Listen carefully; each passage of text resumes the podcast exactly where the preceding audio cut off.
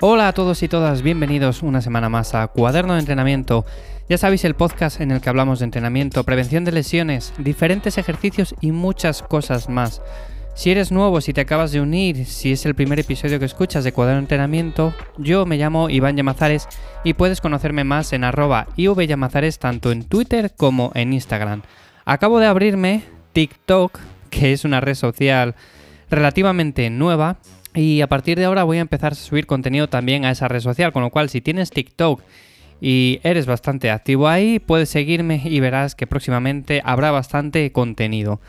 Hoy vamos a hablar de los aspectos a tener en cuenta para crear nuestra rutina de entrenamiento. Y es que muchas veces cuando nos planteamos el hacer una rutina, cuando somos nuevos o no tan nuevos, siempre pensamos en una serie de cosas como el volumen de entrenamiento, los ejercicios que vamos a hacer y todo este tipo de cosas, ¿no? Las cosas más técnicas y en definitiva las que en general conforman la rutina pero hay otro tipo de cosas que nunca tenemos en cuenta o casi nunca tenemos en cuenta y sobre todo eso nos pasa cuando somos demasiado nuevos a la hora de entrenar y que son las que a continuación quiero explicar, ya que aunque sí que es cierto que no están pues plasmadas en la propia rutina, en la propia hoja en la que ponemos los ejercicios, series, repeticiones, descansos, tienen mucho que ver y condicionan mucho el tipo de entrenamiento que podemos llevar a cabo y al final si vamos a conseguir los objetivos o si no vamos a conseguirles.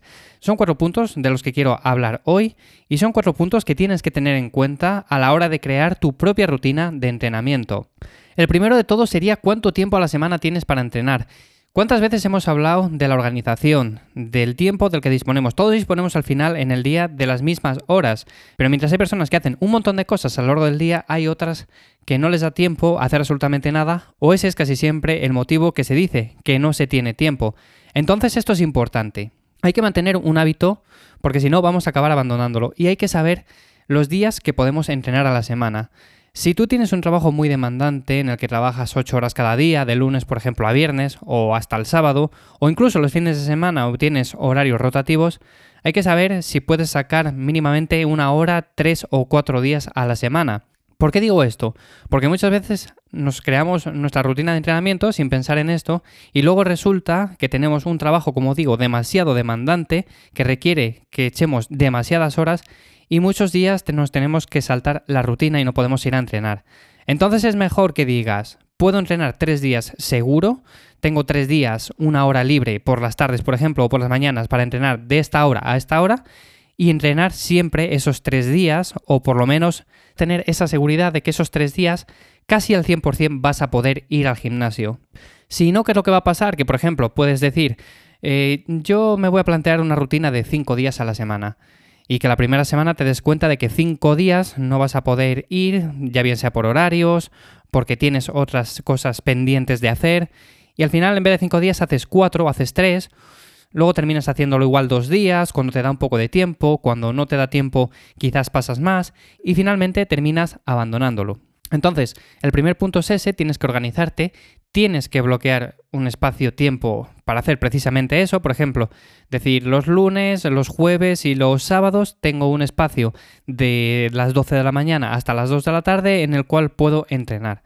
Y te bloqueas ese espacio y de esa manera sabes que tienes que crear una rutina con tres días de entrenamiento. Lo mismo que si tienes cuatro días, puedes crearla de cuatro. Si tienes cinco, puedes crearla hasta de cinco lo que no necesariamente significa que por tener cinco días libres, con un espacio de tiempo, tengas que hacer una rutina en la que entrenes cinco días, sino que significa simplemente que podrías entrenar cinco días si quieres. ¿Vale? Pero es muy importante tener esto en cuenta porque muchas veces creamos la rutina sin saber si al final vamos a poder ir esos días a entrenar o no. Luego, otro aspecto clave que deberíamos de considerar antes de crear la rutina es cuál es el objetivo que queremos conseguir. No es lo mismo ir al gimnasio y plantearse el querer ganar masa muscular, o plantearse el querer perder grasa, mantenerse simplemente en forma, o rehabilitarse de una lesión. Son cuatro posibles casos dentro de los muchos casos que hay para acudir a un gimnasio. Y si no determinamos en un primer momento cuál es nuestro objetivo, lo vamos a acabar abandonando, porque en realidad vamos a entrenar y no sabemos muy bien a lo que estamos yendo. Por ejemplo, si vas al gimnasio, te pones a hacer ciertos ejercicios, te preguntan, eh, ¿para qué estás haciendo estos ejercicios? ¿Qué, objetivo tienes haciendo este ejercicio? Y tu respuesta es, Bueno, pues no lo sé. Simplemente he venido aquí y me he puesto en esta máquina porque es la que había libre y me he puesto a hacer el ejercicio. Vale, veis un poco que no tiene mucho sentido, ¿verdad? Tendría más sentido de decir, vale, mi objetivo es ganar masa muscular, con lo cual, eh, con el punto anterior ya establecido de que puedo entrenar mm, cuatro días a la semana y quiero ganar masa muscular, pues voy a plantearme una rutina de cuatro días en las que meta un volumen en el cual pueda ganar masa muscular a largo plazo y el cual sea sostenible y todas estas cosas. Entonces, esto hay que tenerlo también en cuenta. Plantearte los objetivos y escríbelos en una hoja, escribe todo lo que te vas a proponer y escribe en un primer momento cuántos días a la semana vas a poder entrenar. Unido a esto se encuentra algo que tampoco se tiene muy en cuenta y es la experiencia previa practicando deporte. A ver, no es lo mismo una persona que se haya pasado los últimos 20 años sentado en el sofá viendo la televisión y quiera ponerse en forma que una persona que aunque no ha acudido a un gimnasio y nunca ha hecho una rutina de entrenamiento mm, más de pesas, más de fuerza, musculación y demás, como lo queráis llamar, no es lo mismo una persona que otra y esas dos personas van a tener que plantearlo de manera diferente. Eh, lo primero sería cuánto deporte y de qué tipo has practicado en tu vida por tu cuenta. Y si has sido medianamente activo, aunque no hayas hecho este tipo de entrenamientos, es más que suficiente para ya tener unas bases las cuales te van a permitir, por ejemplo, no partir tan desde la base como una persona que ha tenido una vida más sedentaria. Y unido a esto se encuentra también el historial de lesiones. Si has tenido lesiones de hombro, de piernas, de cadera, eh, lo que sea, cualquier tipo de cosa, o incluso varias contracturas en músculos localizados, pues es importante también tenerlo en cuenta para hacer una buena elección de los ejercicios. Junto a esto también se encontraría el tema de tener, por ejemplo, escoliosis o problemas de espalda, los cuales también nos van a determinar en cierta medida los ejercicios que podemos o no podemos hacer en un principio. Con lo cual hace un pequeño esquema de la experiencia previa que tienes practicando deporte, de si has hecho o no has hecho, si has sido medianamente activo o no. Y al final esto lo que va a hacer es que te plantees la rutina desde un punto o desde otro. Podemos empezar desde un nivel 3, por ejemplo, planteémonos que hay 10 niveles, por así decirlo. Podemos empezar desde un nivel 0, desde un nivel 3, desde un nivel 5, etcétera, etcétera. Podemos empezar desde cualquiera de estos niveles, pero hay que saber la experiencia previa que hemos tenido. Y junto a esto y algo que ya comenté el viernes pasado, es cómo te gusta entrenar a ti. Lo he comentado también en Stories en Instagram. Si no me sigues en Instagram, te invito a que lo hagas porque suelo poner bastantes cosas relacionadas con todo esto. Eh, me refiero principalmente a la adherencia a largo plazo que tenemos y la sostenibilidad en la rutina. Si no has escuchado el episodio anterior, escúchalo porque hablo precisamente de esto. Y es que, vale, sabemos que para ganar masa muscular, por ejemplo, hay que entrenar de cierta forma. Y para ganar fuerza hay que entrenar de otra, distinta.